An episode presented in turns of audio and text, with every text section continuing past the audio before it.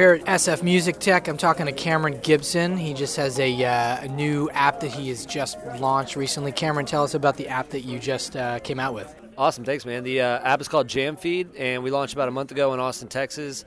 And essentially, we want to keep you up to date with all your favorite music. Uh, we allow you to follow artists, bands, festivals, and anytime they have a big news story, which would be a you know release of a song, video, album, a lineup for a festival, uh, new tour, anything along those lines, we send a direct notification right to your phone to make sure that you get the, the, the story exactly as it happens, right when it happens. Um, we think that being able to customize it and aggregate it specifically to you gives you all the updates you want and drowns out the content that you don't want. And we really want to provide a nice, clean user experience for people to be able to do everything musically in one spot. So, give me an example of an artist that you think this would be like kind of a perfect platform to get their uh, get their news feed out on. Uh, I mean, I think I think it's artists that are really trying to engage their fans more. Um, I mean, that's hard to say. I, th- I, think it benefits small artists and big artists. The big artists already have the following, but they can reach their following more directly. The smaller artist has a new platform that's actually geared towards music that allows them to reach the right people. Um, whereas, you know, Facebook and Twitter, these these platforms were not built for music; they were built for social media, and artists are on there in general just because of the user base. But um, I mean, I, th- I think it benefits artists and festivals just as much as it does artists. Yep, you mentioned social media. Of course, we're all aware of, of how those things work and, and what we love about them, what we don't like about them. How does this compare to, you know, getting your news on an artist through social media channels?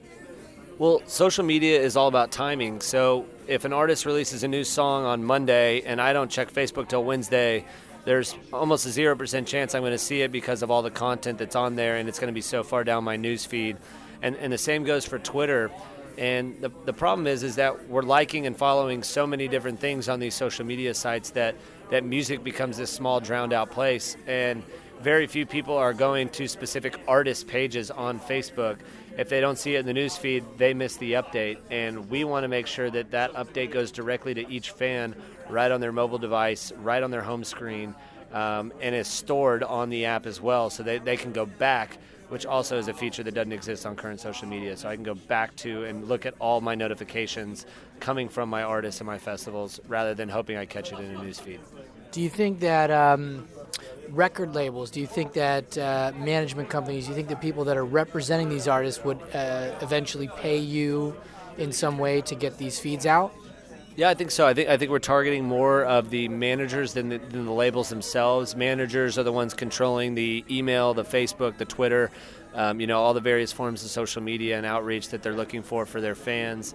And uh, you know, I think that we really can step in and, and provide a better platform than they're providing.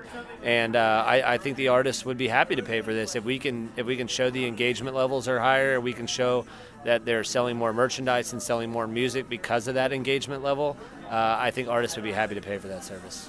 Do you see this having suggestions that would be a part of it? Like if I like Dr. Dre and I'm reading a lot of news about him, am I going to get maybe thrown an artist that he's working with or a similar artist in the same vein? Is that something that you guys have or you're looking yeah. at doing? Yeah, we have a Discover feature in there right now. Um, our recommendations come from a combination of Spotify and Echo Nest, and they're their kind of dual API that they've now. What we want to do is actually take that data, learn from it, and also be able to look at our own data and see who people are following and the other artists and festivals they like, and be able to, you know, kind of go on top of what Spotify and Echo Nest are doing. And not to say that they're bad, but just I think we can get even further than what they're doing because we can see are they reading news stories, are they streaming music, are they buying tickets, and we can rank those in different ways to where we know really really what the consumer is looking for and base those recommendations off the artist that they're favoring the most.